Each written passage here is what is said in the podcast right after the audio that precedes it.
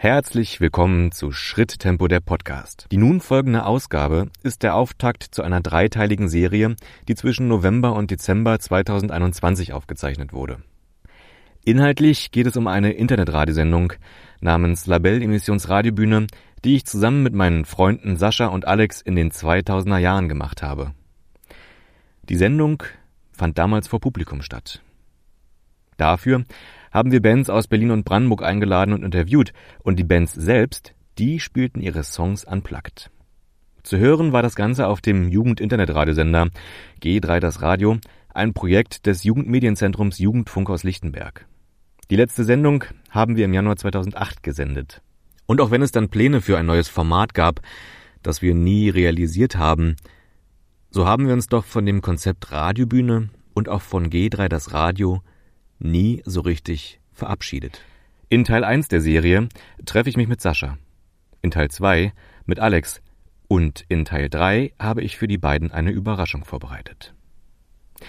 Und weil wir uns immer noch zur Zeit der Corona-Pandemie befinden, sind alle Mitwirkenden an diesem Podcast geimpft oder getestet oder sogar beides. Und nun geht es los mit dem Trip zurück in die 2000er Jahre. Schritttempo, der Podcast.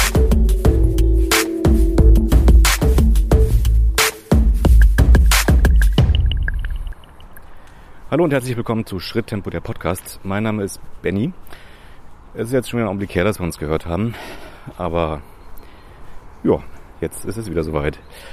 Ähm, wir haben es jetzt circa Ende Oktober 2021. Es ist ein Samstag, kurz vor halb zehn am Morgen. Sehr schönes Wetter. Es ist eigentlich goldener Herbst hier in Berlin. Und ich treffe mich gleich mit Sascha Schlegel. Einigen vielleicht bekannt als Moderator bei dem Radiosender Flux FM. Mir jedoch schon länger bekannt, denn wir haben eine gemeinsame Vergangenheit und äh, die trifft sich ganz konkret an einem, an einem Ort, und zwar dem Jugendfunkhaus Berlin in der Seewandstraße 43a. Und genau dort treffe ich mich heute auch mit Sascha. Ähm, vor der Tür. Er holt mich dort ab mit dem Auto und dann fahren wir gemeinsam raus nach Brandenburg, konkret nach Friedland. Denn dort haben wir, ich glaube, wenigstens ein oder zwei Tage miteinander mal verbracht, vor wahrscheinlich, ja, so 15 Jahren. Genauso äh, lange her ist auch unsere Zeit aus dem Jugendfunkhaus ungefähr auch 15 Jahre.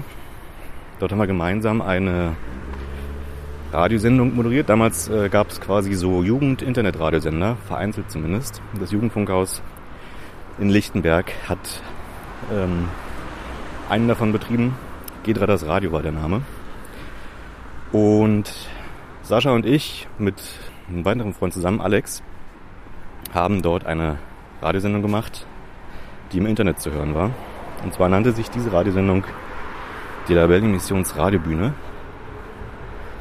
Da haben wir Bands aus Berlin eingeladen, ähm, die uns dann unplugged ihre Lieder vorgestellt haben. Und der Höhepunkt einer jeden Sendung war im Prinzip eigentlich, dass äh, uns diese Bands dann eine Ode schreiben. Zwischen den Liedern haben wir sie interviewt und am Ende gab es dann quasi eine, eine Ode. Und ja, das war eine prägende Zeit und hat sehr viel Spaß gemacht. Sascha hat es dann quasi in den professionellen Radiobereich geschafft mit seiner äh, Moderationstätigkeit bei Flux FM. Und Alex hat es auch eigentlich im Prinzip professionalisiert, äh, nur dass bei ihm noch das Bild hinzukommt. Denn er ist äh, festes Bestandteil vom YouTube-Channel Hunter and Friends heißt er mittlerweile, früher Hunter und Kron. Dort werden Brettspiele äh, besprochen. Aber heute treffe ich mich mit Sascha Schlegel und ich erwarte ihn um halb zehn. Jetzt ist es so circa drei Minuten vor halb zehn. Um halb zehn haben wir uns hier vor dem Jugendfunkhaus verabredet. Ja, ich bin schon sehr gespannt, wie der Tag so wird. Da kommt er auch schon.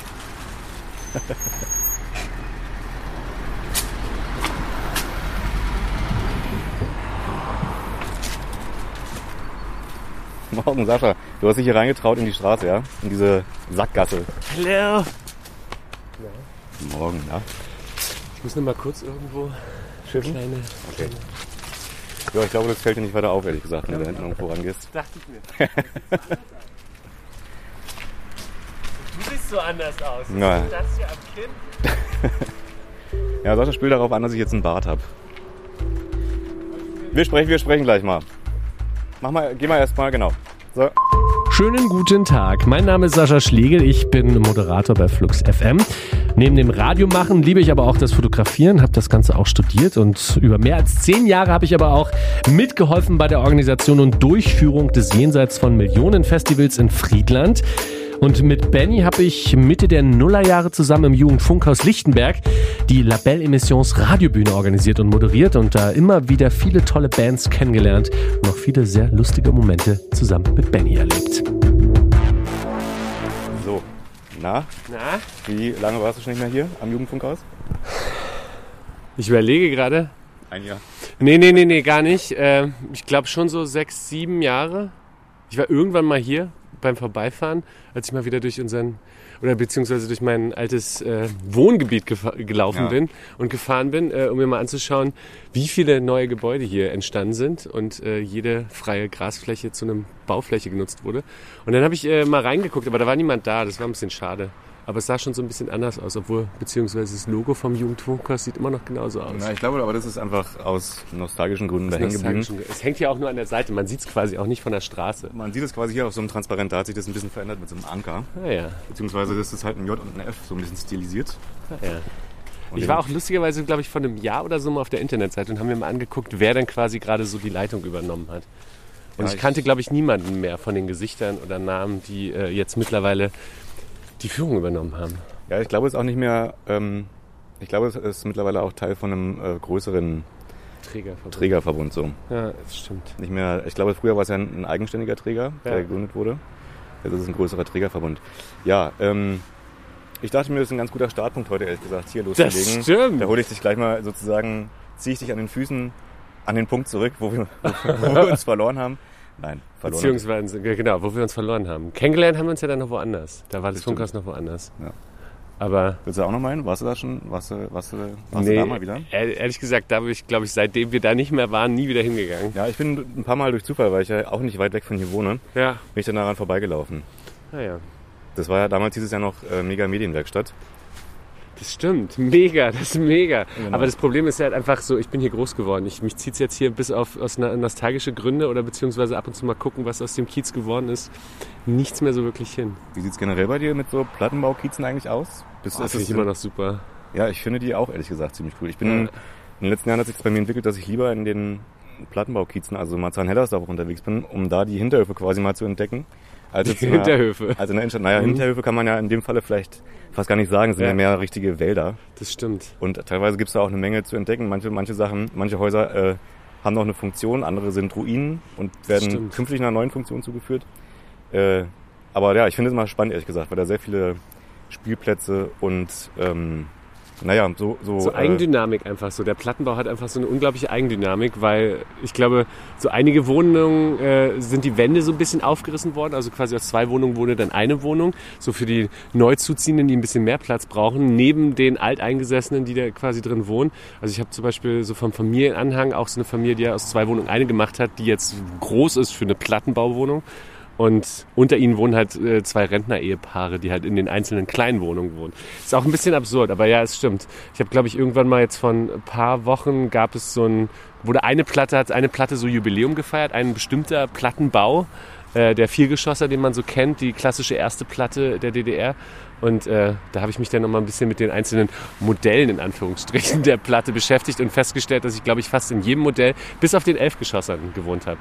Oder auf den Ah, neun, also neun und zehn Du hast auch eine Plattenbauvergangenheit sozusagen. Total. Ja, Ja. erst Viergeschosser, dann äh, großes Hochhaus in der 13. Etage von 18. Ähm, ja, mit allem, was dazugehört. Müllschlucker und ähm, Fahrstuhlprobleme. Naja, ich kenne es nur von meinen Großeltern. Meine Großeltern haben selber in so einem Vierstecker gewohnt Hm. und da war ich, habe ich viele Ferien verbracht. Ja, wen das alles interessiert, ehrlich gesagt, äh, hier in Lichtenberg gibt's den Platten, Plattenbauwanderweg vom Tierpark aus. Wirklich? Ja, und das, da, da sind auch die ersten Plattenbauten die überhaupt gebaut wurden. Die sind nämlich gar nicht aus DDR-Zeiten, sondern auch aus Zeiten der Weimarer Republik. Ah ja. Und die kann man da, das sind, glaube ich, zweietagige Plattenbauten. Und genau, den kann man da ablaufen und die unterschiedlichen Plattenbauten sich angucken. Kann ich sehr empfehlen. Das ist das, an so einem schönen Tag wie heute, so mit goldenem Herbst, ist es eigentlich eine, ein, ein schöner Weg. Das stimmt. Ich habe vergessen, dass du mittlerweile schon Rentner bist. Ich finde das ganz gut. Ich freue mich darüber, dass du dich auch für solche Dinge mittlerweile interessierst. Nein, aber äh, es ist bestimmt ein spannender Spaziergang. Bei diesem Wetter wie heute ist es wirklich sehr schön. Ja. Vielleicht ganz kurz, wo wir hier vom Jugendfunkhaus stehen. Ja. Wenn du so das Jugendfunkhaus siehst und daran denkst, was, äh, ja, woran denkst du da eigentlich? So, hast du da irgendwelche Gefühle zu oder ist es so einfach ein Teil der Vergangenheit, der abgeschlossen ist und jetzt ist quasi die Gegenwart, äh, die alles überlagert? Irgendwie hängt auch immer noch so, so, ein, so ein leichter Geruch in meiner Nase, wenn ich ans Jugendfunkhaus denke. Also entweder ist es die Bar, dieses alte Holz, was als Verkleidung dort diente, entweder äh, auch die alte Technik, die in dem einen Raum, der irgendwie nie so richtig vollendet wurde, ein äh, altes Radiostudio mit ganz alter Technik, hat aber nie so ganz geklappt. Und sowieso, das war auch immer so ein, so ein Standardding. Äh, ja, technische Probleme, die irgendwie mit dem Jugendfunkhaus verbunden waren. Entweder hat irgendwas nicht geklappt oder es sollte irgendwann wieder klappen oder wir müssen es irgendwie improvisieren. Das war auch so ein bisschen. Aber nee, ich habe nur gute Erinnerungen an das äh, Jugendfunkhaus, an den großen Saal, an äh, viele Sommerfeiern, äh, Feste draußen, wo man gesessen hat und gegessen hat, äh, an Barabende wo man irgendwie noch Kartoffeln geschält hat, weil es dann am Ende irgendwie eine großen Kartoffelsuppe gab oder so. Und halt natürlich die Zeit, die wir zu dritt im kleinen Studio verbracht haben und äh, so Soundspielchen wie Maul, Maul, Maul, Maul, Maul. Ja. Habe ich ja. neulich tatsächlich mal wiedergefunden und Ja, ja. äh, gehört. Also es Kiesel, war so, ich glaube, es war ein Weihnachtshörspiel, was wir da Ah gemacht ja, haben oder das ist so. schön. Die Effekte mussten natürlich mit der Stimme generiert werden. Das hat sich, Wir hatten ja keine anderen wir, hatten, wir hatten ja keine, es gab wieder technische Probleme, irgendwas hat nicht funktioniert. Das war das Problem. Aber man muss insgesamt sagen, es war eigentlich dann doch immer jemand da, gerade als wir dann die größeren Total. Sachen im, im äh, sogenannten kleinen Sendesaal, oder Ja. war es der große, ich weiß nicht, ähm, der uns da geholfen hat und wir hatten immer Technikunterstützung, so dass wir das überhaupt, also dass wir das machen konnten, war glaube ich für die Zeit zwischen 2000 und 2005 schon ein großer, großer Zugewinn und das war glaube ich nicht Absolut. selbstverständlich. Ja. Bin ich auch der Meinung, dass es überhaupt so einen Ort gegeben hat, wie er existiert hat. War ein bisschen schrullig, war ein bisschen eigenwillig. Ich glaube, so manche Leute, die dort auch regelmäßig verkehrt haben, habe ich nie so ganz verstanden, warum sind sie jetzt eigentlich genau da? Also so ist, glaube ich, auch so ein bisschen so ein Auffangbecken gewesen für so, für so, für so ein bestimmtes Klientel, was aber irgendwie ganz sympathisch war. Oder, und ich, das weiß ich ehrlich gesagt jetzt auch nicht so richtig, es waren einfach auch noch ähm, ehemalige Jugendliche, die halt, Ehemalige Jugendliche. die halt in der Mega-Medienwerkstatt wahrscheinlich zueinander gefunden haben und, und dann irgendwann wie wir einfach alt geworden sind Ja. und äh, jetzt äh, Plattenbau-Wanderwege ablaufen. und dann hier irgendwie auch zum Inventar gehört haben. Das stimmt. So, ich würde sagen, wir machen uns mal auf den Weg, oder? Wir wollten ja eigentlich raus nach Brandenburg. Ja, es ist ja auch ein kleiner, kleiner Ritt bis dahin. Ich habe noch ein paar Überraschungen dabei. Also Oh, ein, eine, eine ganz konkrete eigentlich. Also Okay. Paar klingt auf jeden Fall besser. Aber eine konkrete Überraschung habe ich dabei, aber das machen wir dann äh, an unserem ersten Stopp am Schwielhochsee. Okay, ich mach mal die Musik aus. Ja. Hörst du eigentlich deinen eigenen Radiosender im Auto? Nee, ich höre meine eigene Musik. Okay. Aber ich höre Radiosender, äh, ich kann auch sagen, ich höre ab und zu Radio 1, aber größtenteils mittlerweile äh, Cosmo. Okay, ja, habe ich auch schon irgendwie mal von gehört. Ich mag das. Ich, also musikalisch, inhaltlich finde ich es manchmal ein bisschen schwierig, aber Ist Cosmo eigentlich mit Moderation oder ohne? Also, ähm, ja, mit Moderation, aber durchwachsen. Also zwischen non-German Native Speakern, non-Native German Speakern äh, und SpeakerInnen über äh, Menschen, die jetzt auch irgendwie, glaube ich, mit dem Moderieren jetzt nicht so viel am Hut haben. So, übrigens, herzlich willkommen in äh, meinem kleinen Gefährt. Michiko heißt sie. Äh, selbst gewählt den Namen, oder? Äh, selbst gewählt, weil als ich das Auto bekommen habe vor zwei Jahren, ich bin nämlich noch in der Probezeit, ist gerade der letzte japanische Kaiser abgedankt und ich habe gelernt, dass seine Frau Michiko heißt. Und ich dachte mir, für so ein kleines japanisches Auto ist doch Michiko ein sehr schöner Name. Ja, sehr So, gut. guck mal bitte nach rechts. Ja. Kommt da einer? Frei. Ja, jetzt kommt was, stopp. Na, das hätten wir doch noch Ja, geschafft. ich bin immer noch sehr vorsichtig. Achtung, immer noch was von ja, was soll ich denn machen? Ich kann jetzt auch nicht. Bleib bitte stehen. so, jetzt kommt noch die Polizei. Naja, das war ein kurzer Ausflug. Ich muss jetzt mal das Navi, Navi anmachen. Ja. Ähm, Ich mache jetzt mal kurz eine Pause hier und wir hören uns dann gleich wieder. ich freue mich drauf. Sag's einmal, Schritte mit der Podcast. Was soll ich sagen? Ach, egal. Bis gleich.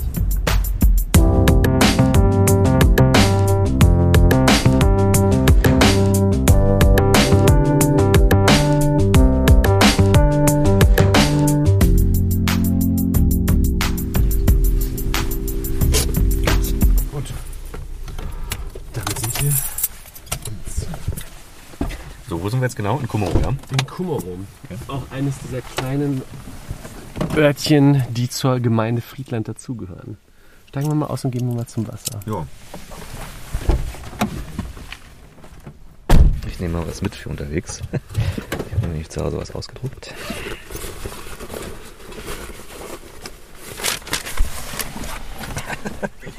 Au! Bitte? Ich bin es äh, mittlerweile gewohnt, von oben aus dem Auto runterzusteigen Der SUV-Fahrer. und nicht mehr sozusagen von unten aus dem Auto nach oben auszusteigen. Ja, es gab mal noch eine Zeit, in der Autos äh, ökologisch produziert wurden, beziehungsweise auch mit einem sinnvollen Raumverhältnis und Luftwiderstand. Aber ich stelle fest, du kennst dich mittlerweile, oder vielleicht muss man ja sogar sagen, immer noch sehr gut aus hier in der Gegend, oder? Also so, du weißt, wo wahrscheinlich Leute, die für das Festival damals, äh, könnt ihr mal nennen, ähm, jenseits von Millionen Festival, Genau. ähm, Leute gewohnt haben, die, mit denen man dann sprechen musste, damit es stattfinden ähm, konnte und auch die Auch Leute, Infrastruktur die wahrscheinlich, geholfen haben, Leute, die uns Bierbänke ausgeliehen haben, Holzbauern, die immer irgendwie noch was für uns übrig hatten, was wir als Baumaterial benutzen konnten. Genau. Und äh, hier war immer die Adresse vor allen Dingen nach dem Festival, weil uns der Bürgermeister dann immer zu einem großen Essen eingeladen hat. Und äh, er das erste Mal, glaube ich, auch in seinem Leben mit sogenannten Vegetariern konfrontiert war. Und er, ich, ich kann mich noch erinnern, als wir das erste Mal ich weiß die Jahreszahl schon gar nicht mehr. Es war vielleicht vor zwölf Jahren oder so, als wir das erste Mal das Festival in Friedland gemacht haben, weil davor waren wir in Storkow, hatte er quasi uns ein Essen vorbereitet und einen, einen, einen Gulasch gemacht für Vegetarier mit wenig Fleisch. Nicht mit ohne Fleisch, sondern mit wenig Fleisch. Okay, ja. Naja. Ich würde vorschlagen, wir setzen uns mal da auf die Bank. Dann habe ich Ja, den Wind ein bisschen im kurz mal Rücken. kurz diesen wunderbaren See genießen, der extrem klar ist und bei diesem Lichtverhältnis gerade einfach wunderschön aussieht. Und ist auch so ruhig. Ja. Thema ist ja auch immer Geräusche bei Schritttempo, von daher. Können wir mal kurz das Geplätscher Ich suche ja übrigens immer Orte. Wenn dir einer mal einfällt, dann gib mir gerne mal Bescheid, Ja. wo, es, wo man keine Autos hört. Oh. So.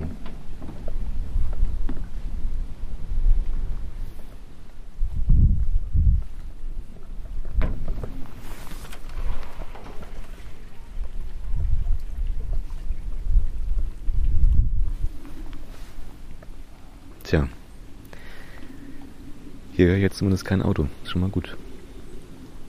Aber ein Flugzeug höre ich dafür von irgendwoher. Und man sieht übrigens auch den Mond ein bisschen.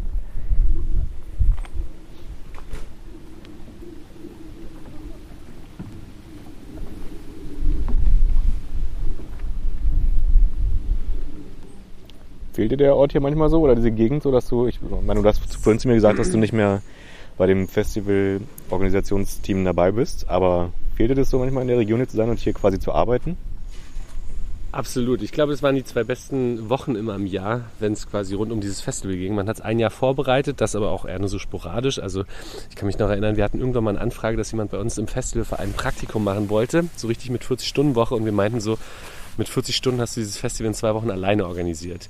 Also es hat sich dann über das Jahr immer so verteilt, aber die eigentliche Arbeitszeit war dann halt die zwei Wochen, eine Woche vor dem Festival mit dem Aufbau und eine Woche danach beim Abbau. Und das waren wirklich die zwei schönsten Wochen, weil man irgendwie so als Team wusste, für was man es macht. Dann waren so zwei Tage ganz viele Menschen da, hatten unglaublich viel Spaß und dann hat man alles wieder total ermüdet und äh, in Schweiß und Tränen gebadet, alles wieder abgebaut und hat dann währenddessen hier dieses, diese Landschaft genossen und dieses Brandenburg. Und dann war aber auch gut. Also man hat dann auch schnell gemerkt, so, okay, wenn man jetzt hier wohnen würde, würde einem auch was fehlen. Ich bin dann auch so ein Großstädter. Viele sind aus dieser Ecke hier, auch aus der Gegend. Bei denen war es halt irgendwie ein anderes Gefühl, aber bei mir war dann auch so schnell, okay, ich vermisse auch die Menschen und die Massen so ein bisschen. Aber es musste sich die Waage halten. Es müsste irgendwie beides so geben. Ja, wahrscheinlich äh, haben wir das auch so ein bisschen, also wir beide haben ja auch, also ich glaube, ich bin, ja, ich bin da geboren in Köpenick, aber du hast ja auch eine längere Zeit da gewohnt. Wahrscheinlich ist das auch äh, quasi das, was wir so mitgenommen haben, oder? Köpenick war ja, oder ja, schon Köpenick war ja auch immer so eine, eigentlich so eine Mischung aus, da gibt's einen Ort, wo mehrere Leute sind und du kannst aber auch quasi, da wohnst halt auch halb in der Natur. Das stimmt, man hat es nicht weit nach draußen gehabt. Und zu der Zeit hatten wir, als wir, also ich bin ja in Lichtenberg groß geworden und dann nach Köpenick gezogen. Und zu der Zeit hatten wir noch einen Garten in Grünheide, was ja jetzt mittlerweile durch Tesla in den Medien sehr bekannt sein sollte.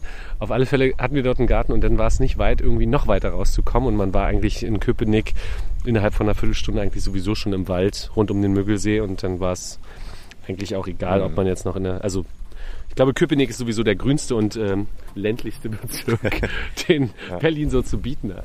Dann gehen wir hier auf die Bank. Ja, ich stelle es immer wieder fest, dass ähm, tatsächlich so die Stadt als solches mir auch häufig zu viel ist. Ähm, aber ich dann, und ich immer so den Ausgleich brauche mit ähm, ja mal rausfahren. Außerhalb der Stadtgrenzen sein. So, ich habe jetzt hier mal einen Zettel mitgebracht, Sascha. Ich gebe dir den mal und du kannst dir mal kurz sagen, wenn du diesen Zettel siehst, ja. woran du denkst. Oder was das für ein Zettel ist, vielleicht erinnerst du dich ja. ich glaube, das war unser sehr ausführlich vorbereiteter Interviewzettel für unser wunderbares Live-Interview-Format im Funkhaus. Ja, das ist der Prototyp typ quasi für, für, für Interviews. Ja. Ähm, Den ich übrigens auch heute noch für meine Flux FM-Interviews benutze. Wie seid ihr auf eure Namen gekommen? Ja, ich dachte mir, ich, ich nehme diesen Zettel mal mit, diesen Interviewzettel, und ich versuche mal quasi, da, da ja heute so ein bisschen deine Rolle im Gegensatz zu unserer Radiobühnensendung damals so ein bisschen anders ist. Du bist ja heute quasi, um dich geht's ja heute mehr oder weniger. Ne? So, ich, will dich, ich will dich auch wieder so ein bisschen kennenlernen. Sascha, ja. wer, wer bist du? Bist du noch der, den ich kenne, oder ist er in dir drin? Bist du ein ganz, bist du ein ganz anderer Sascha geworden? Oder ähm, eine Mischung aus den Saschas der vergangenen Jahre? der, wie alt bist du? 36 auch mittlerweile? 36. Ja, der letzten 36 Jahre. Genau. So. Ich wollte mal gucken, wie das, wie das so, ob das, ob das eine Wirkung hat, wenn ich dir die Fragen hier stelle auf den, auf den, auf den Zettel.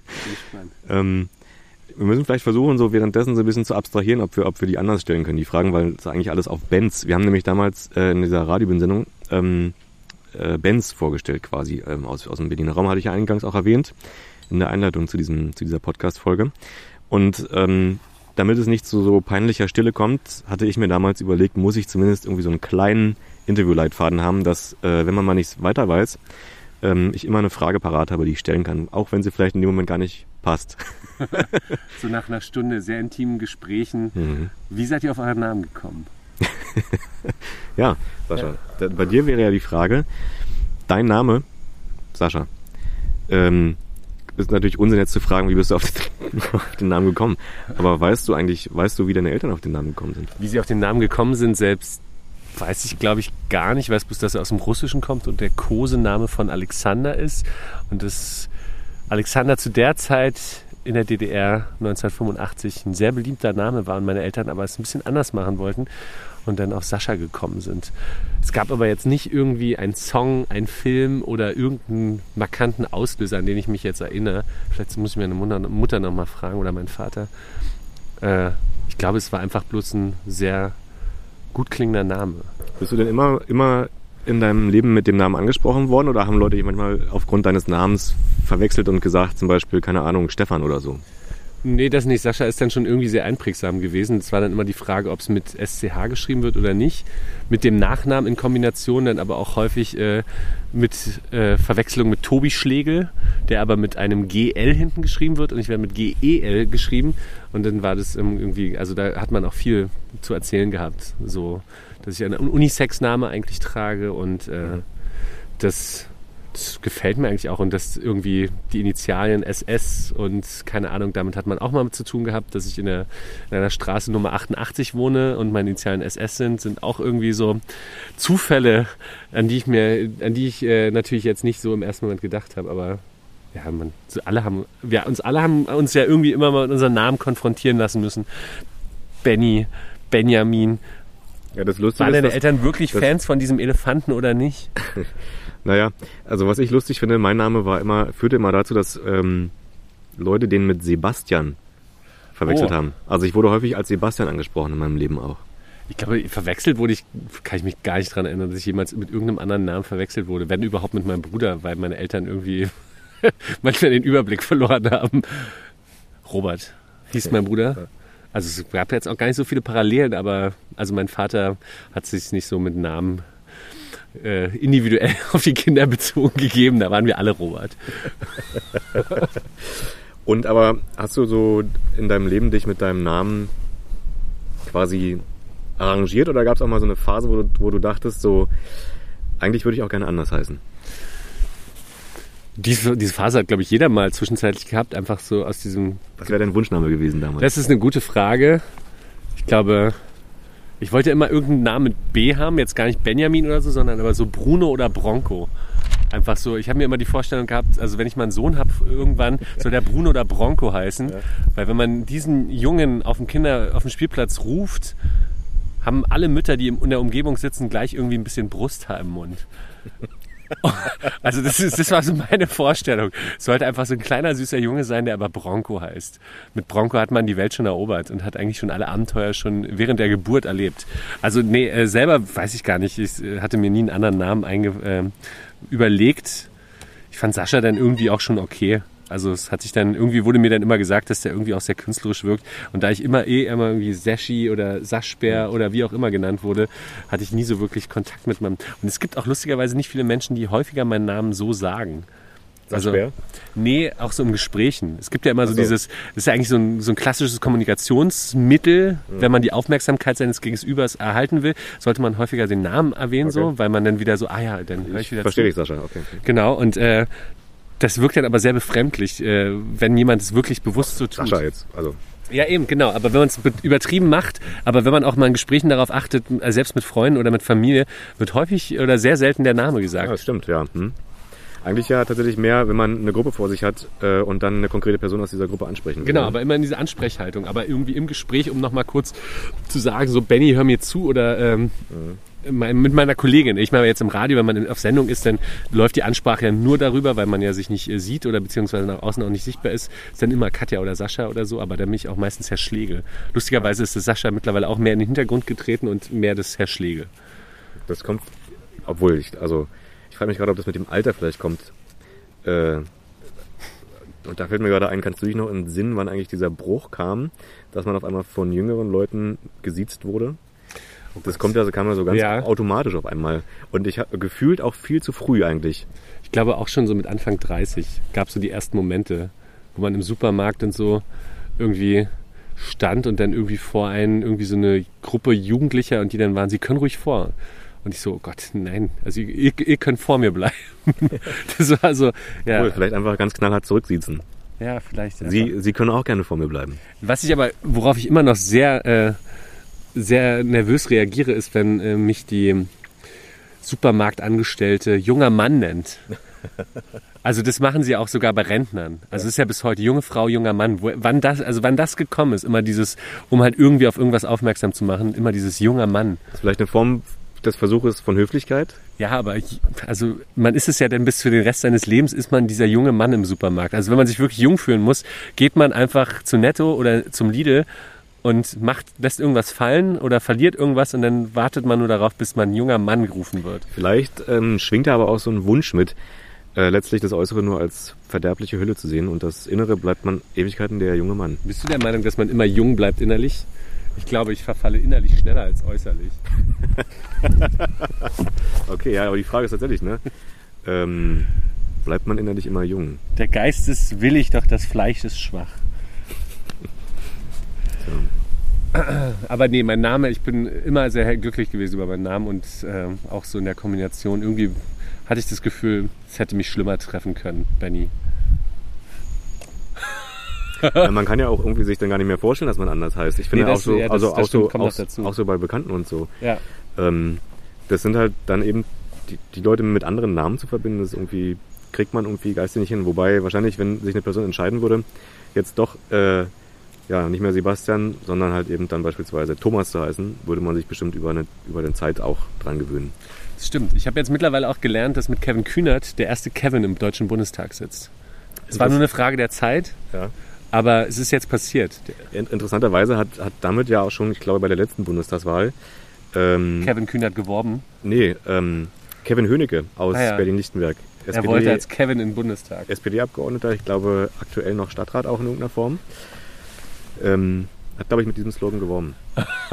der erste, damit der erste Kevin im Bundestag sitzt. Das stimmt. Es sitzen aber auch mittlerweile schon die ersten Menschen im Bundestag, beziehungsweise in höheren politischen Ämtern, die äh, nach dem Jahr 2000 geboren sind, was ich auch schon sehr beeindruckend finde. Also ja. gerade bei den Grünen. Ja. Ja, wir sind, wir sind zu alt und wir heißen zu normal. Nee, ich weiß gar nicht. Mein Name ist schon okay. Ich bin auch ganz zufrieden.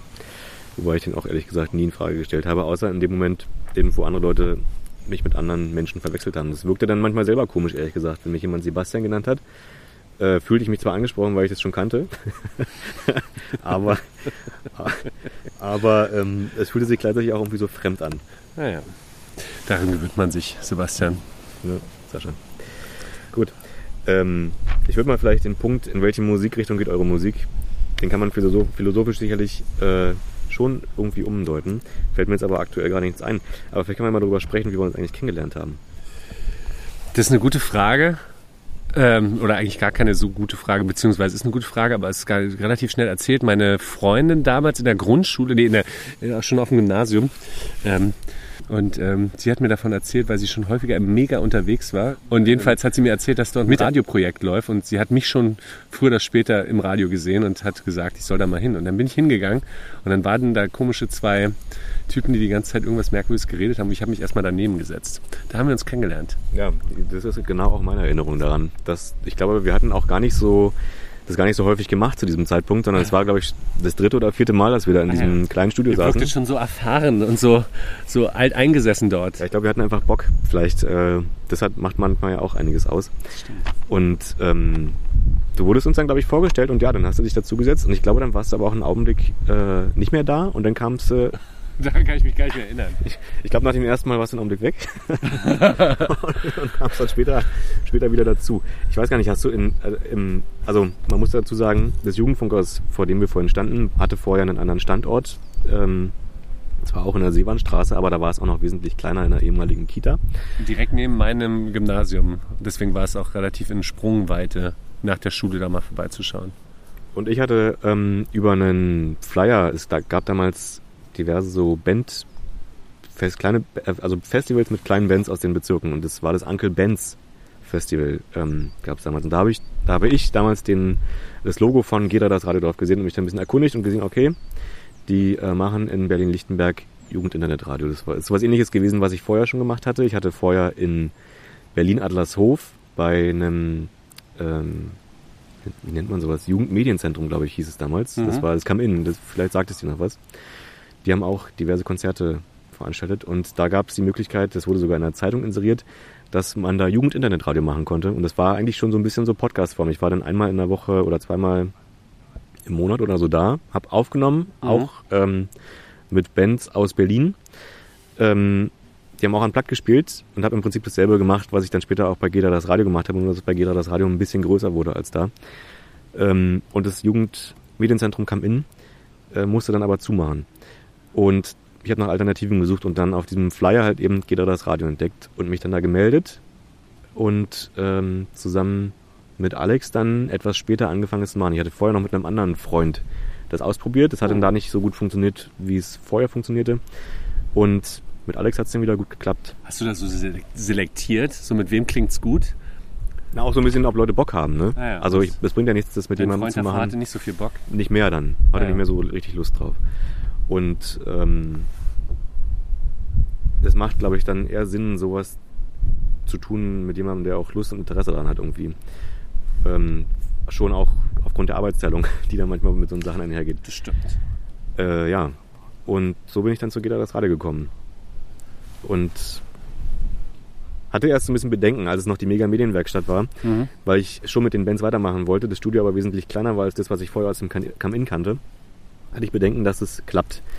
Ähm, und dann kam ja irgendwie, sag ich mal, der Zufall dazu, dass das ganze Mega, äh, die ganze Mega Medienwerkstatt umgezogen ist in die Seemannstraße 43 an, da wo jetzt das Jugendfunkhaus ist und da halt größere Aufnahmemöglichkeiten existierten. Und äh, das, was ich machen wollte, auch auf Interesse stieß. Und ich sag mal, unsere Hörerzahl war ja damals auch begrenzt. Begrenzt, ich glaube, es war noch äh, technisch bedingt. Mit ISDN war es noch nicht so möglich, dass man einerseits überhaupt sehen konnte, wer hört. Und dann wurde es langsam sichtbar. Und äh, wir waren uns aber nie sicher, ob der eine Mensch, der immer fest eingeschaltet hat, ob das nicht einfach so die Standard-Verbindungsherstellung Das, schon Haus, das Hausradio. das. Hausradio war, was genau. Was überall in den Räumen Aber es gab, war. schon, es gab schon mal so Peaks. Ich glaube, ich kann mich erinnern, dass es zwischenzeitlich auch mal so acht war schon auch eine gute Quote. Ja, na, mein Gedanke war ja dann eben, wenn man es, also es war eigentlich utopisch, Leute regelmäßig mittwochs um 19 Uhr dazu zu bewegen, Internetradio zu hören, wo zu dem Zeitpunkt vielleicht noch nicht mal jeder Internet unbedingt zu Hause hatte. Ähm, deswegen dachte ich dann halt eben, wenn wir mit den Bands da weitermachen und halt auch einen Raum haben, wo Leute hinkommen können, dass wir zumindest irgendwie Publikum haben. Mhm. Oder halt eben dann die Fans von diesen Bands zu hören. Und ja, so entwickelte sich dann quasi die Labelli Missions Radiobühne damals, bei der du dann auch fester Bestandteil warst und sogar eine Zeit lang auch die treibende Kraft, welche Bands dann da eigentlich irgendwie sind. Und du hast sogar die großen Fische an Land gezogen. Die ganz großen Fische. Ich glaube, im Vergleich zu euch beiden hatte ich wirklich auch Interesse an Musik und bin auch auf Konzerte gegangen und habe deswegen auch Kontakte zu Bands herstellen können. Nein, äh, es war, also wir hatten ja dann auch von nichts halt gemacht. Es war dann über Ska-Band, über Jazzband, über Rockband, über ja, also irgendwie vor allen Dingen so dieser Berliner Kreis, so, in dem ich mich zu der Zeit noch sehr viel bewegt habe und auch durch Konzerte und ja, durch diverse Bekanntschaften irgendwie zu Kontakte herstellen konnte. Das war schon äh, auch sehr spannend. Wir haben dann ja auch wirklich die Möglichkeiten genutzt, die, ich meine, so funktionieren Radiosender. Man lädt sich große Bands ein, hofft darauf, dass die Fans dieser Bands auf den Instagram-Kanal oder auf den Sender aufmerksam werden und da bleiben. Äh, und ich glaube, so, so war auch unsere Idee gewesen mit begrenztem Erfolg.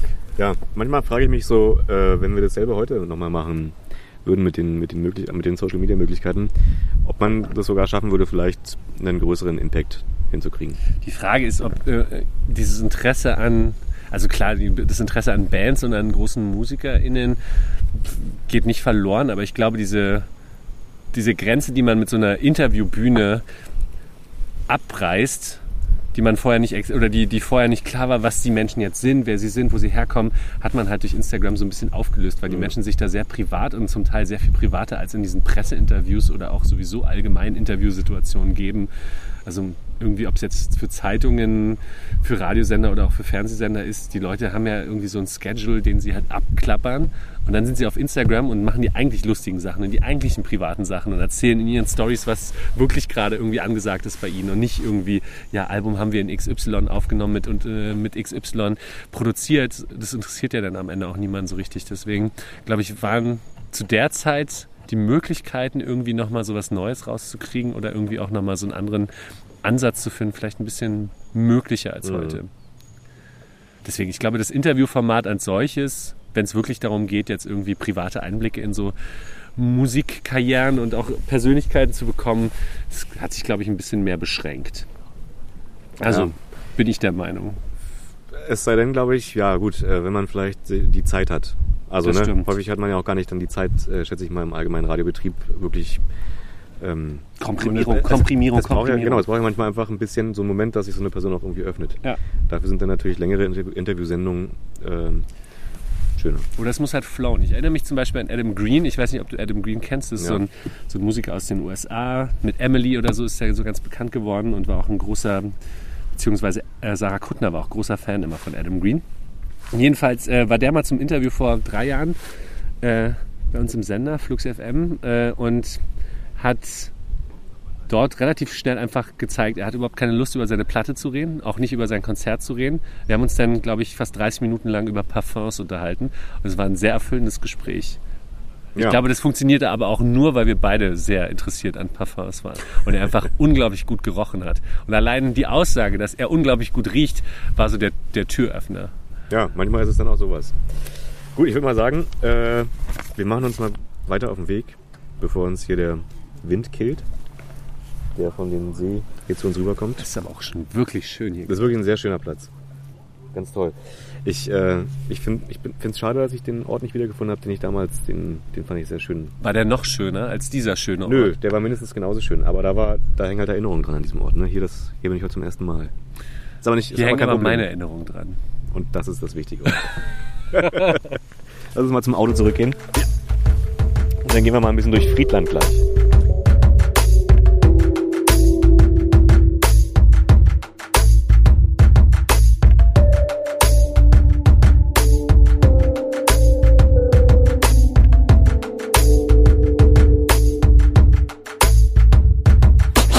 Wir mittlerweile mal in Friedland angekommen. Klingt, ähm, warte mal ganz kurz. Klingt ungefähr so. Immer, immer schade, das fällt mir bei allen Aufnahmen immer auf, äh, die ich so bei Schritttempo bisher gemacht habe, dass ähm, die Autos immer stören am Ende. Wenn es ein universelles Geräusch gibt, dann ist es ein Auto, was irgendwo lang fährt. Oder ein Flugzeug, das stimmt. Oder ein Flugzeug, ja. Mobilität.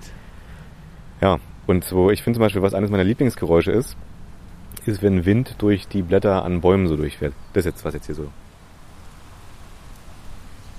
Das ist für mich eigentlich so fast das ultimative Geräusch von Ruhe. So geistiger Ruhe auch vielleicht. Ja, okay, die Burg ist offen. Ja. Das ist jetzt hier die Burg Friedland, ja. Und da hat quasi das, oder da findet auch immer noch das Jenseits von Millionen Festival statt. Kann ich zum Beispiel ein markantes Geräusch zeigen? Hier dieser wenn man quasi das Burgtor aufmacht, das hat, man hat einen großen alten Schlüssel, der glaube ich auch seit, diesem, seit dieser Zeit existiert, als diese Tür hier reingemacht wurde. Ja. Wahrscheinlich irgendwann im 17., 18. Jahrhundert. Und man hat quasi jeden Tag dann immer diese Tür aufgemacht und alle diese alten Eisen bewegt, um diese Tür mhm. aufzumachen. Ja. Das war quasi jedes, jeden Morgen, wenn man hier angekommen ist, so das, äh, die große Geste, dieses Burgschloss aufzumachen und die, das große Tor zu öffnen. Was ist es eigentlich so ein, für so ein Gefühl, wenn man in so einer Burg so ein Festival macht? Ich meine, na gut, man sieht jetzt erstmal den gegenwärtigen Ort, ja, das ist halt eigentlich ein Gebäude, was so ein bisschen älter aussieht, ja, aber es hat ja auch eine Geschichte irgendwie. Ähm, oder ich sag mal, hier haben sich auch äh, von vielen Menschen höchstwahrscheinlich ähm, zumindest Geschichten abgespielt. Total. Reflektiert man sowas eigentlich dann, wenn man so ein Festival macht, oder ist es dann quasi eigentlich äh, mehr oder weniger so ein Ort, der einfach so ein bisschen altertümlich aussieht und das fügt sich sozusagen, die Musik fügt sich einfach dann gut in diesen Ort rein?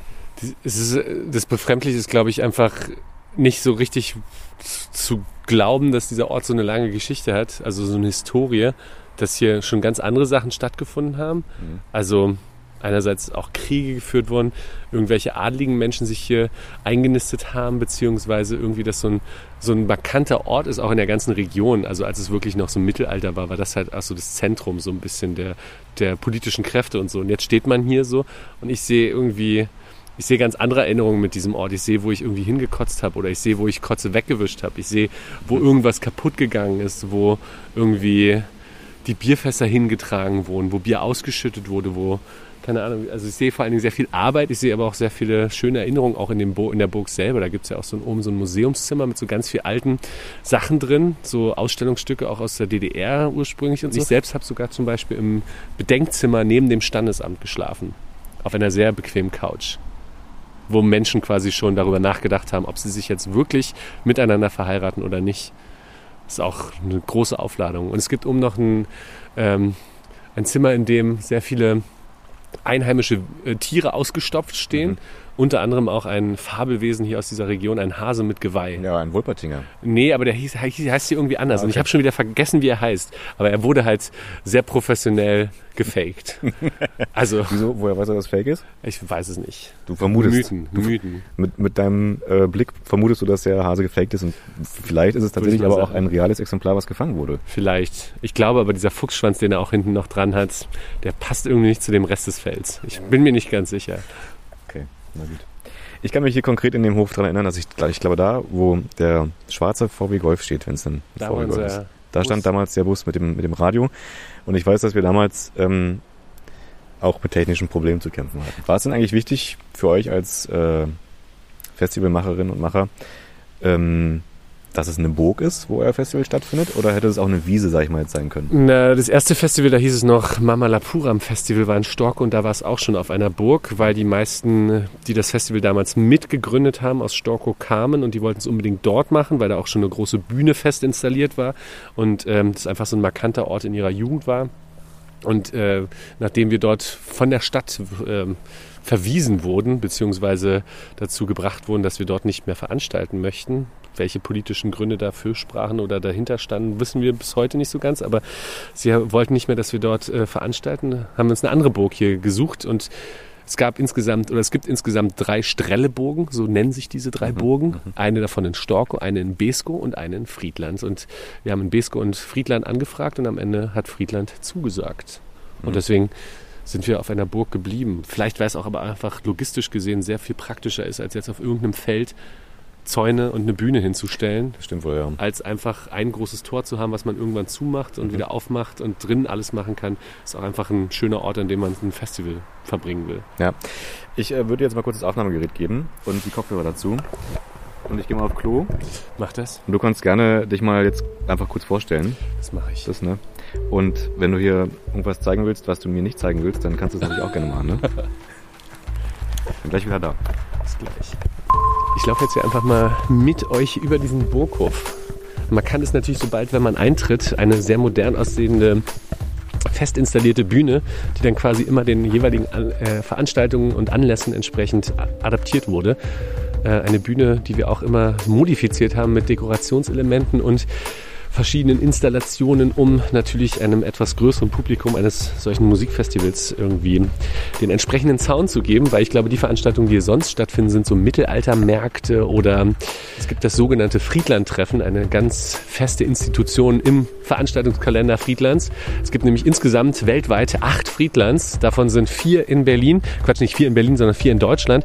Und der Rest verteilt in Europa, in Polen, Tschechien, in der Slowakei, ich glaube auch noch in Dänemark gibt es ein Friedland und einmal im Jahr treffen sich diese Friedlands, Friedlander äh, oder Friedländer äh, Europas und äh, kommen zusammen. Und es wird immer ein anderes Friedland ausgewählt, wo sie sich dann treffen. Und äh, alle acht Jahre wird dann quasi auch ein Friedlandtreffen hier in Friedland im, in der Niederlausitz organisiert. Und dafür werden dann auch Stände aufgestellt und die Bühne dementsprechend genutzt für Vorstellungsrunden. Größtenteils sind das natürlich sehr viele alte Menschen, die dann aber ganz konsequent und freudig erregt mit Bussen hier dann antanzen. Wir haben das einmal erlebt in unserer Zeit, in der wir hier das Festival veranstaltet haben. Und ich glaube sogar, dass es jetzt in diesen Jahren wieder ein nächstes Friedland-Treffen hier in Friedland in der Niederlausitz ansteht. Und jetzt stehe ich hier unter einer ganz großen alten Eiche, die direkt an der Burgmauer steht, an der auch quasi immer so der Essensbereich auf dem Festival war, wo wir immer diverse alternative Essensangebote zur Verfügung gestellt haben. Das ging über Chili Sin Carne, über asiatisches Essen, aber auch italienische Pizzastände hatten wir zwischenzeitlich. Und jetzt, wenn man noch ein bisschen weiter nach hinten läuft, ist man dann schon an der Burgmauer und kann quasi nach unten blicken, wo ein Feld zu sehen ist, auf dem dann quasi der Musikklang und der Sound des Festivals immer hinausgeblasen wurde. Und deswegen konnten wir auch relativ lange in die Nacht hinein Musik hier auf der Burg veranstalten und auch relativ laut, weil hinter der Burg keine wirklichen Anwohner in hörbar, hörbarer Reichweite sind. Und das war ein, von großem Vorteil, die Bühne auch so auszurichten, dass niemand von den Anwohnern hier in Friedland gestört wird. Die Sonne scheint, der Himmel ist blau und ich freue mich einfach wieder mal hier zu sein. Weil so wie der Burghof jetzt aussieht, erinnert gar nichts an irgendein Festival und an eine derartige Geschichte, die ich mit diesem Ort verbinde. Aber ich stelle immer wieder fest, dass irgendwie jede einzelne Ecke hier irgendeine Erinnerung bereithält. Sei es die Bierwegen, die hier standen, sei es die Seifenblasenmaschinen, die oben auf der Burgmauer installiert wurden. Obwohl sich mittlerweile auch hier einiges verändert hat. Die Burgmauer an der einen Seite wurde neu gemacht, neu gemauert und oben auch neu verziegelt. Und das Burggebäude an sich relativ unverändert. Und ich sehe sogar ein Schild daran, dass es mittlerweile WLAN hier zur Verfügung gibt. Benny, muss dir ein ganz besonderes Schild zeigen, was mich wirklich ein bisschen begeistert. Es gibt WLAN im Hof. Hätte ich nicht gedacht. Ich glaube, sie haben hier sogar ein irgendwie. Ah, hier, da oben ist ein WLAN-Verbreiter sogar. Krass. Wer hätte das gedacht? Kostenloser Hotspot Brandenburg, gesponsert von Vodafone. Vielen Dank dafür. So, in diesem Sinne übergebe ich dir jetzt das Mikrofon und die Kopfhörer und gehe auch mal auf Toilette. Ja, das waren soweit exklusive Einblicke jetzt erstmal von Sascha Schlegel hier äh, aus dem Burginhof äh, Friedland. Das äh, lasse ich jetzt alles so ungeschnitten einfach drin.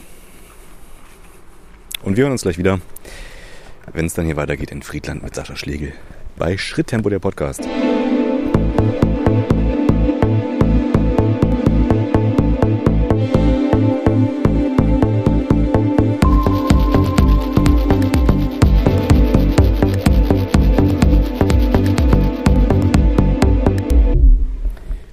Die Vögel da oben alle sammeln.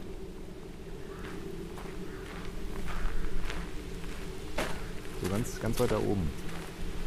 sind gerade alle äh, immer an derselben Stelle hin und her geflogen. Jetzt fliegen wir aber wieder weg. Jetzt zumindest weiter. Es ist so absurd, hier allein auf die Toilette zu gehen. Wieso? Weil neben der Toilette noch weiter nach unten links ist der Burgkeller. Mhm. Ein riesiges Gemäuer, wo auch immer unser Getränkelager war und auch sowieso andere, alle an, an anderen Sachen gelagert wurden, die gekühlt werden mussten. Und das war vor allen Dingen immer meine Aufgabe, Getränkekästen, Biere von da unten hier hochzutragen und hin und her zur Lieferung unten einzuräumen, zur, äh, zur Abholung wieder unten rauszuräumen.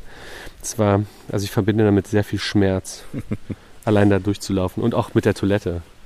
Also nach einem Festival, das war vor allem die Backstage-Toilette, Mhm.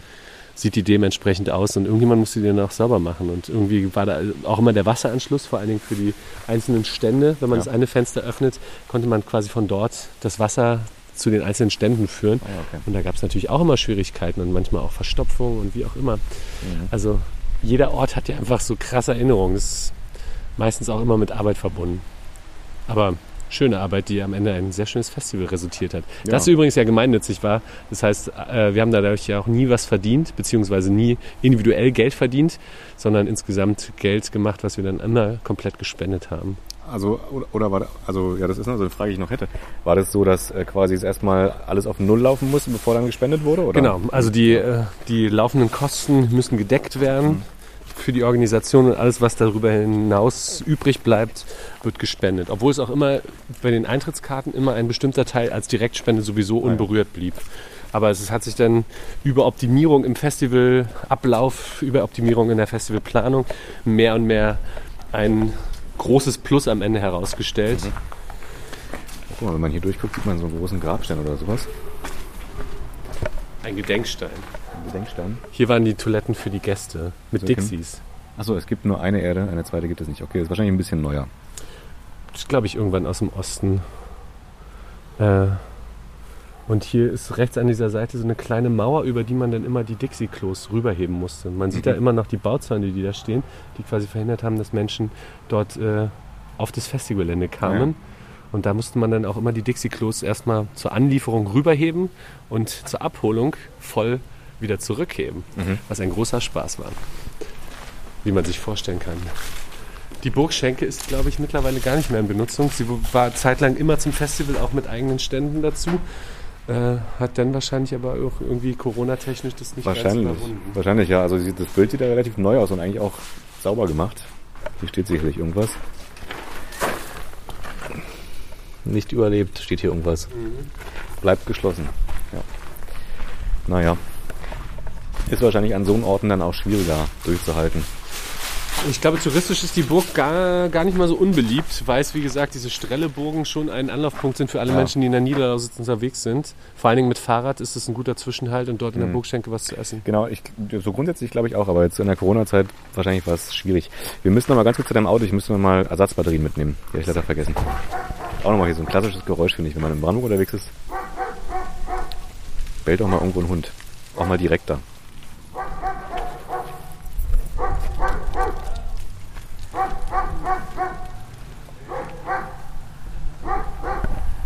Nun gut. Das ist der Hund vom hiesigen Elektrohandel. So, okay. Ist ja eigentlich fast schon wie so ein zweites Zuhause hier für dich, oder? Du kennst dich eigentlich schon ganz gut aus. Manche führen, manche folgen. Steht hier auf einem Nummernschild. Rammstein-Fans. Es ist wirklich wie ein Zuhause. Ich glaube, nach fast 20 Jahren, die man hier verbracht hat, relativ intensiv, fühlt man sich hier zu Hause, obwohl man hier nie zu Hause war. Aber so richtig aktiv, hast du ja gesagt, warst hier eigentlich nur zwei Wochen, oder? Im Jahr. Das stimmt, aber man war vorher auch schon öfter da. Beziehungsweise haben wir dann auch ab und zu so als Verein, wir sind ja als Festivalverein auch ähm, das ganze Jahr über miteinander zusammen und waren dann auch mal für sogenannte Bootcamps hier und haben uns äh, in, einer, in einem Landrüstzeitheim hier in der Nähe eingenistet und haben auch Sommerurlaube verbracht, also so eine Woche mal am See verbracht und einfach mal hier die Zeit und den Ort genutzt, ohne zu arbeiten. Das ist schön. Das Schöne, was ich jetzt hier gerade so finde, sind, äh, dass man hier tatsächlich die Blätter auf dem Boden hört, wenn sie, wenn die sich vom Wind bewegen lassen. Und hier hinten ist auch gar nicht mehr so viel Verkehr. Es ist wie jedes Brandenburger Dorf gibt es eine Straße, durch die alle mal durchfahren. Ja. Vor allem gab es lange Zeit auch eine Initiative, die sich dagegen ein oder dafür eingesetzt hat, dass der Lkw-Verkehr hier doch bitte nicht durch diesen Ort geführt wird. Ich glaube, sie sind damit gescheitert, weil man es nicht hätte anders legen können.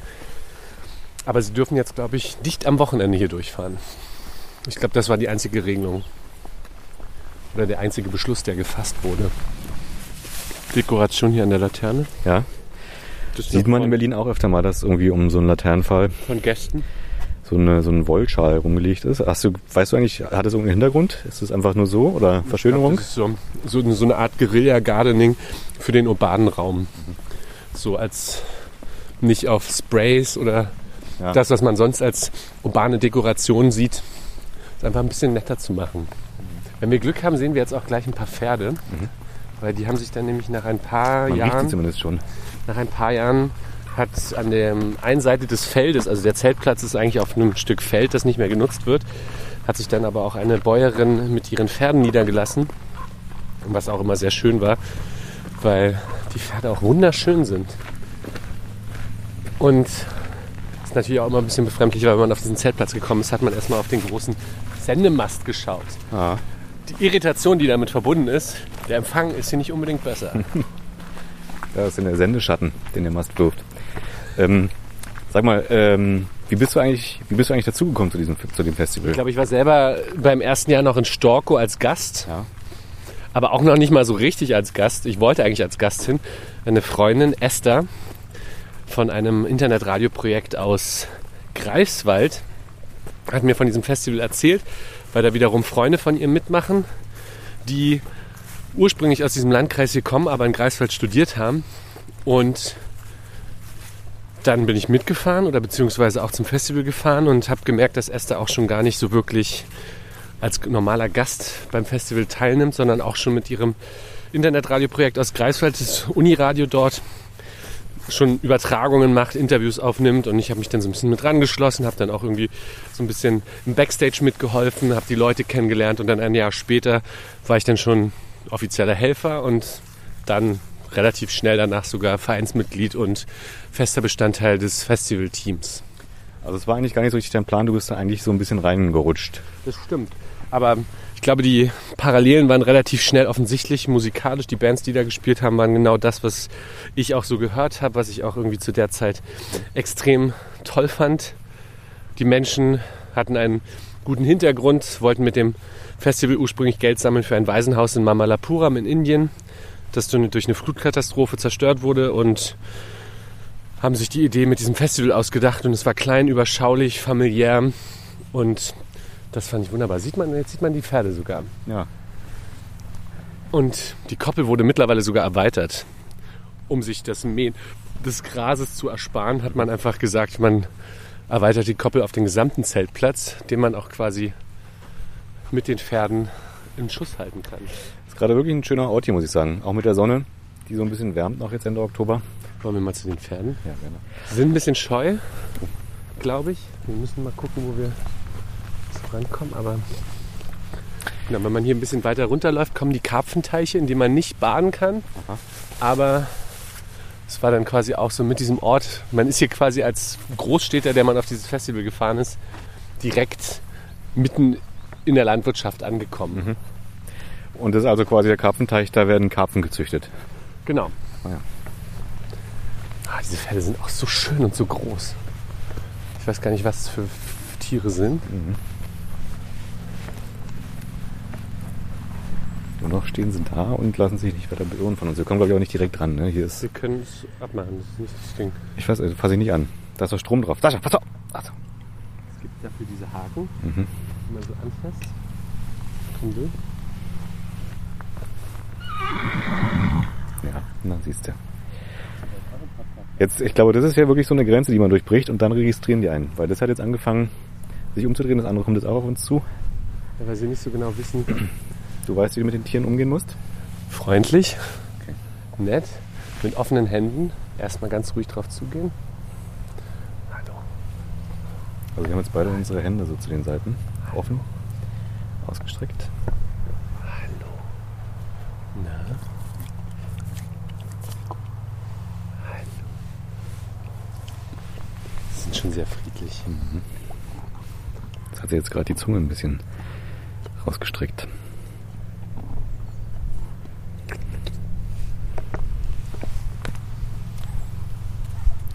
Hast du dir denn selbst schon mal eigentlich so vorstellen können, auf dem Land zu leben? So komplett? Ja, ich glaube, das ist auch immer so eine komische Landfluchtsfantasie, die, glaube ich, viele Großstädter früher oder später entwickeln.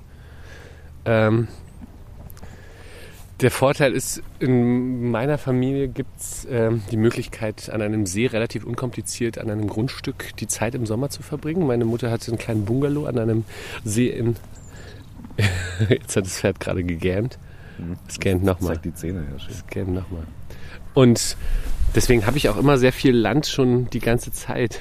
Ist jetzt mal gut da drüben. Also wirklich. Das ist ein müdes Pferd. Ja. Und nochmal. Hm. Wie oft hat man schon, wie oft hat man schon Pferde geändert? Also jetzt habe ich schon öfter ein Pferd gehen sehen als in meinem ganzen Leben, glaube ich. Nee, ich weiß gar nicht. Also vielleicht glaube ich, früher oder später werde ich schon irgendwie mal ein bisschen weiter an den Rand ziehen. Also ich wohne jetzt im Prenzlauer Berg und da ist schon auch einfach viel los. Oh, so müde. Vielleicht ein bisschen unterzuckert. Hm? Hm? Hallo. Hallo. Schön. So. Wir lassen die Ferne mal in. Ja. Ich glaube, sie wollen schlafen. Macht gut.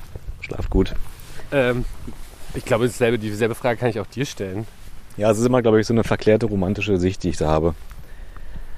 Ähm, das ist irgendwie, ich, also ich finde die Vorstellung toll, ähm, Ruhe, Ruhe um mich rum zu haben und äh, auf, auf waldiges oder feldiges Gebiet zu gucken. Aber ich weiß auch, dass irgendwann mich wahrscheinlich, und das hat mich jetzt dann, glaube ich, die Corona-Zeit auch gelehrt, äh, die Sehnsucht nach Menschen kommt. Also ich meine, gut, das heißt ja nicht, wenn man auf dem Land wohnt, dass man keinen Kontakt zu Menschen hat. Aber ähm, das geht dann, glaube ich, auch immer mit Konventionen vielleicht einher. Ich glaube, man muss sehr viel offener sein. Das hat das Festival auch gezeigt, was so Lebensentwürfe, Meinungen und auch allgemein so der soziale Umgang miteinander, der ist in der Großstadt auch ein ganz anderer als hier auf dem Dorf. Anonymer in der Großstadt, ne? Und hier ist es schon ein bisschen. Aber du brauchst hier eine ganze Weile, um an die Leute ranzukommen, bis die Leute einem auch das Gefühl geben, dass, dass man irgendwie angekommen ist oder so. Ich meine, wir waren hier so viele Jahre, wir waren mehr als ein Jahrzehnt hier und es gab immer noch Menschen, wo man das Gefühl hatte, man sagt ihnen zum ersten Mal Hallo.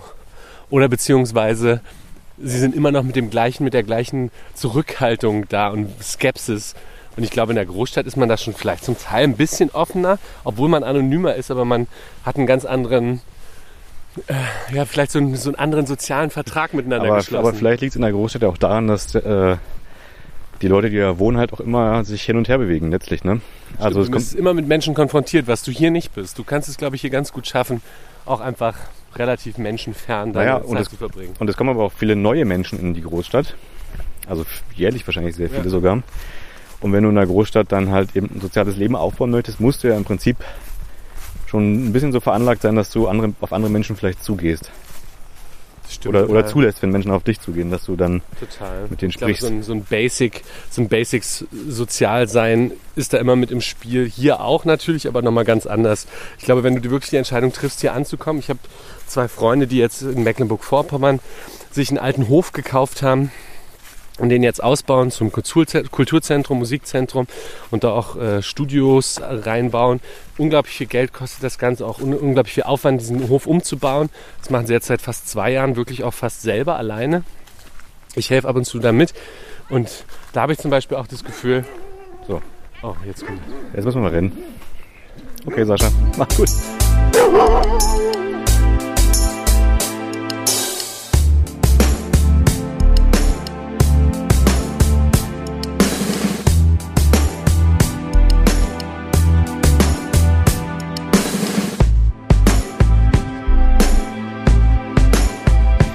Bist du eigentlich, also siehst du das eigentlich so ein bisschen als ähm, großes Glück, dass du so aus deinem aus deiner Liebe zur Musik dann eigentlich auch so beruflich was machen konntest? Oder? absolut beidseitig, nicht nur aus der Liebe zu meiner Musik, sondern auch der, aus der Liebe darüber zu sprechen.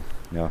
Beziehungsweise damals, als wir mit La Belle Emission angefangen haben, war natürlich noch nicht absehbar, dass ich äh, irgendwann anfangs mit diesem Hobby irgendwie meine berufliche Karriere gestalten könnte. Mhm. Es war natürlich auch totales Glück, dann irgendwann zum, zum Ende der Schulzeit über einen Freund einen Praktikumsplatz, beziehungsweise der dort Praktikum gemacht hat im Sender, eine Einladung zu bekommen. Und dass es dann am Ende auch funktioniert, dort zu moderieren. Ja. Und dann war es auf einmal ein Lebensentwurf. kannst du noch entsinnen, wie das, kannst du noch, kannst du noch äh, entsinnen, wie das zum ersten Mal war, dann da auch richtig zu moderieren? Warst du sehr aufgeregt oder? Ich war sehr aufgeregt. Ich war vor allen Dingen auch sehr verschnupft und nasal und habe quasi so eine Testsendung eingesprochen und habe die Aufnahmen sogar auch vor ein paar Wochen sogar mir mal wieder angehört. Und das sind Welten, die dazwischen liegen, zwischen dem heute und dem damals natürlich. Ähm und dann hat es ja noch mal ein halbes Jahr gedauert. Dann sollte ich die Aufnahme noch mal machen, weil ich so verschnupft war. Und dann hat es wiederum noch ein paar Monate gedauert und dann wurde ich gleich als freier Moderator angestellt, mehr oder weniger. Ja, hier ist die Fleischerei jetzt rechts.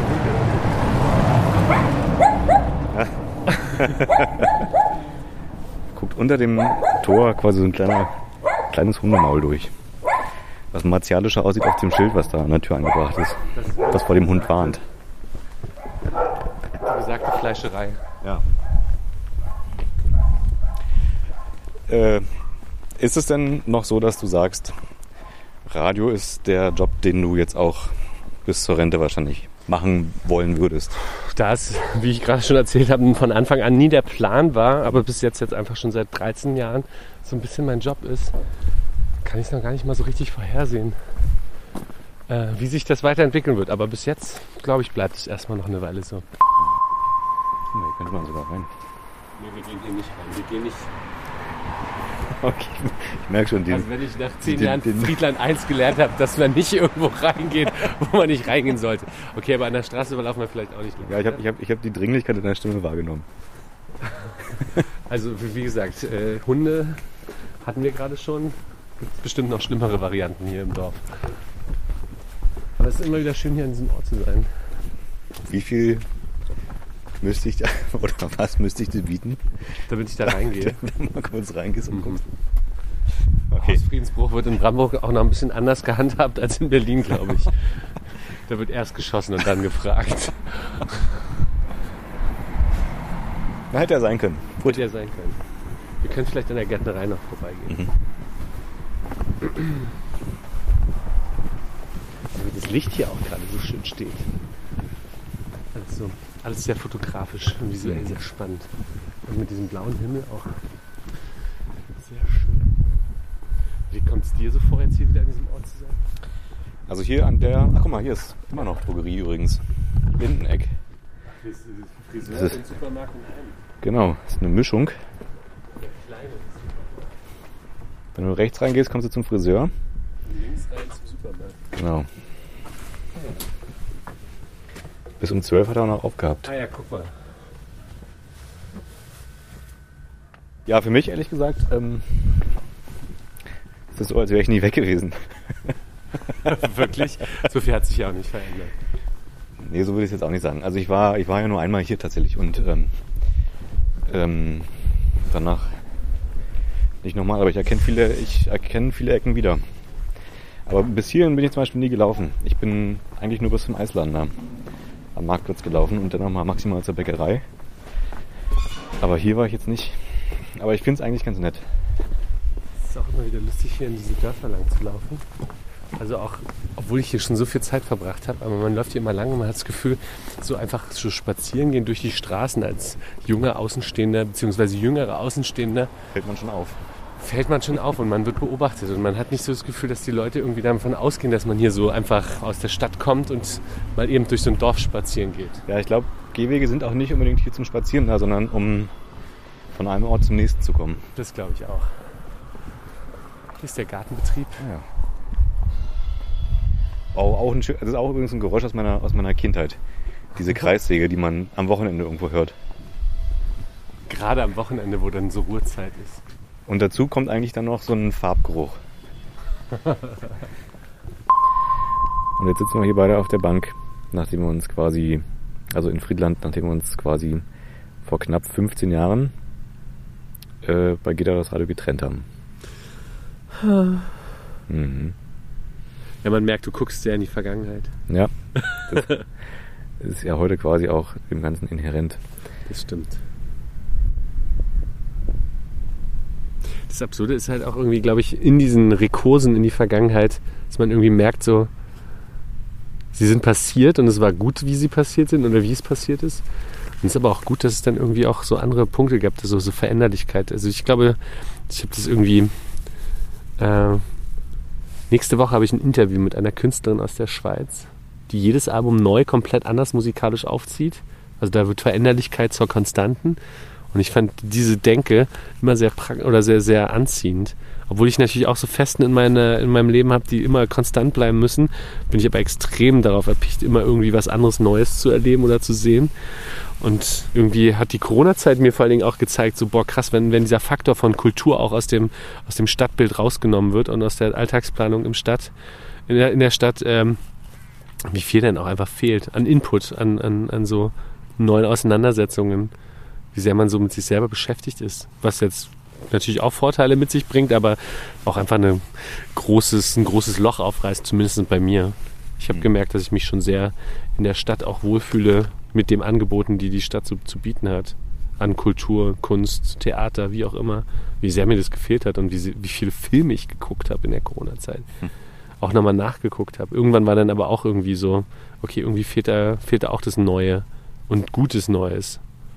Ja, ist schon auch spannend. Und deswegen so Veränder Veränderung ist schon auch okay. Hier zu sein und zu wissen, dass ich hier nicht mehr regelmäßig bin, ist auch irgendwie okay. Mhm. Ja. ja.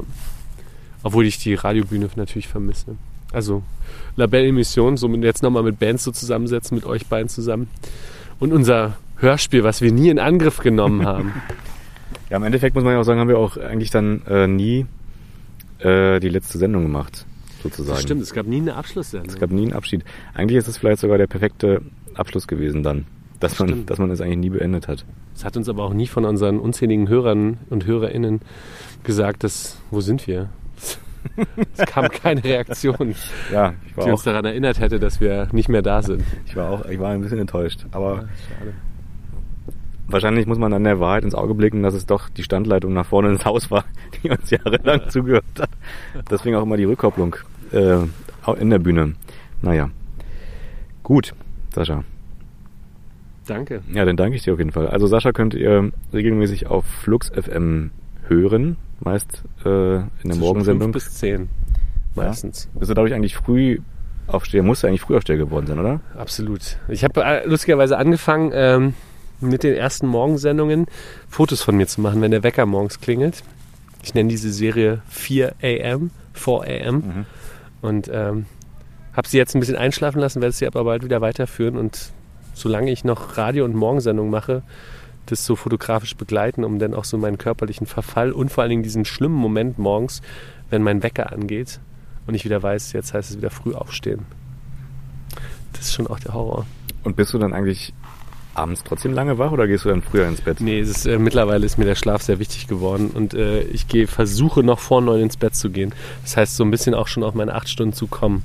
Aber häufiger endet es dann eher bei sechs Stunden und nicht jedes Mal, vor allem im Sommer, wenn es draußen noch absolut hell ist und warm ist, schafft man es irgendwie ansatzweise vor neun einzuschlafen. Mhm. Also ich glaube, das hat die Grauheit in meinem Bart und in meinen Haaren hängt vielleicht auch mit dem Morgensendungsrhythmus zusammen. Obwohl ich zwei Wochen im Monat frei habe, das muss man dann auch dazu sagen. Können auch wahrscheinlich nicht viele von sich behaupten. Das stimmt. Ähm, ist Radio eigentlich, also ich meine, du bist jetzt schon wahrscheinlich zu lange dabei, um das wirklich noch sagen zu können, aber vielleicht kannst du dich ja doch erinnern. Ist Radio eigentlich so gewesen, wie du es dir vorgestellt hast? Oder ganz anders? Das ist eine gute Frage. Oder Radio machen, sagen wir mal so. Also Radio machen, nee, habe ich mir schon irgendwie so vorgestellt. Es verliert dann aber irgendwann mehr so ein bisschen diesen Zauber, wenn man früher irgendwie nur eine Sendung im Monat hatte oder so, die auch irgendwie für eine Stunde so relativ gut vorbereitet hatte und sich darauf gefreut hat und der Meinung war so, diese eine Moderation wird vielleicht irgendein Leben verändern ist man jetzt so nach Stunden der Morgensendung und jeden Tag und immer wieder raus nach diesem Arbeitsrhythmus, ist man der Meinung, nee, das ist, es gibt nicht diese eine Moderation oder diesen einen Moment im Radio, sondern es ist so das Gesamtding, es ist so das Begleitende. So, es der DJ hofft darauf, den einen Song aufzulegen, bei dem sich alle total freuen und der Radiomensch hofft darauf, diesen einen, diese eine Moderation zu machen oder diesen einen Song anzuspielen, der irgendwie alle beeinflusst und bewegt. Aber es passiert halt nicht. Es ist eher so, man ist so daneben, man ist so im Hintergrund und wenn der Hintergrund gut aussieht, dann passt auch der Vordergrund. Und ich glaube, das ist so ein bisschen diese Einstellung, die man dann im Radio irgendwann entwickelt. Selbst wenn man einen Fehler macht, selbst wenn man was richtig gut macht, es kommt nicht so auf diese einzelnen Momente an, sondern auf das Gesamtding.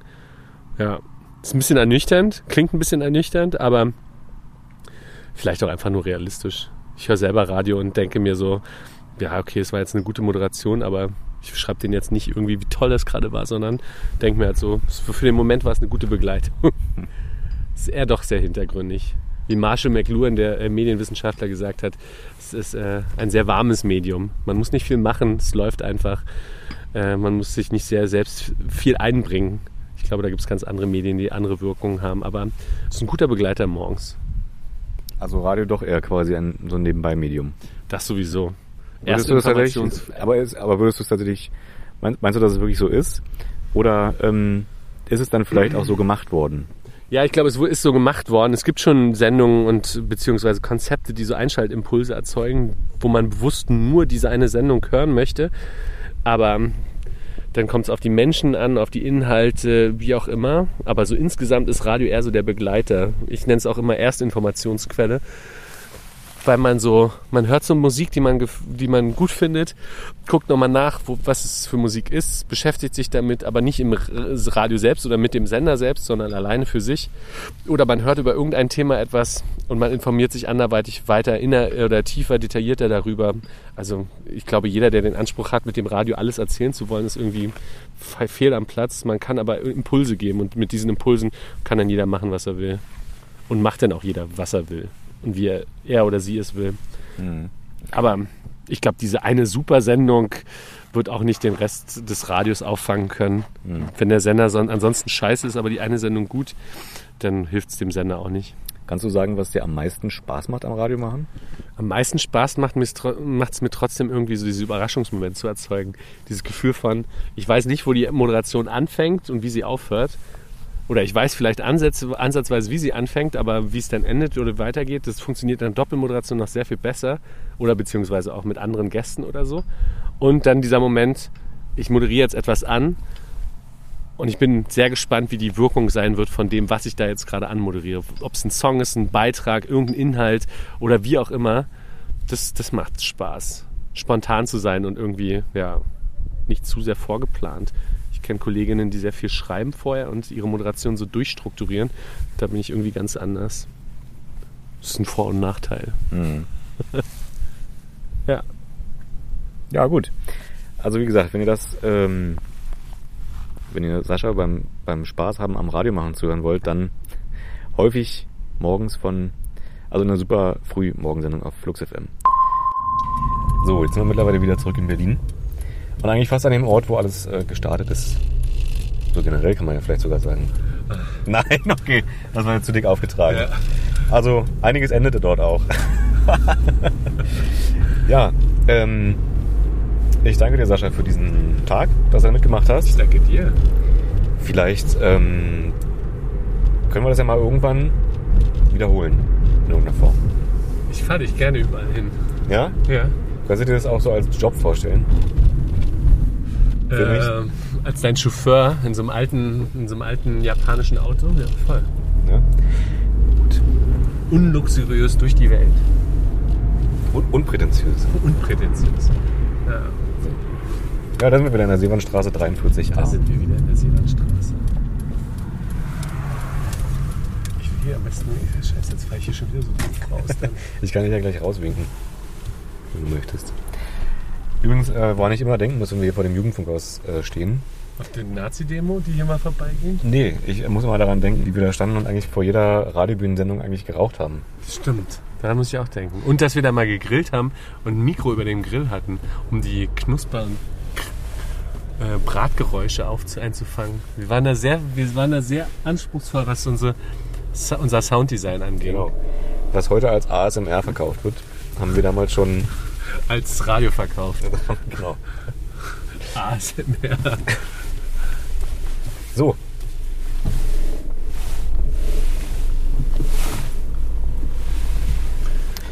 Warte kurz.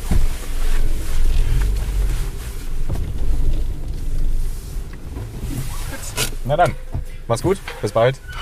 Urwa. Und Achtung, Sounddesign. Schritttempo.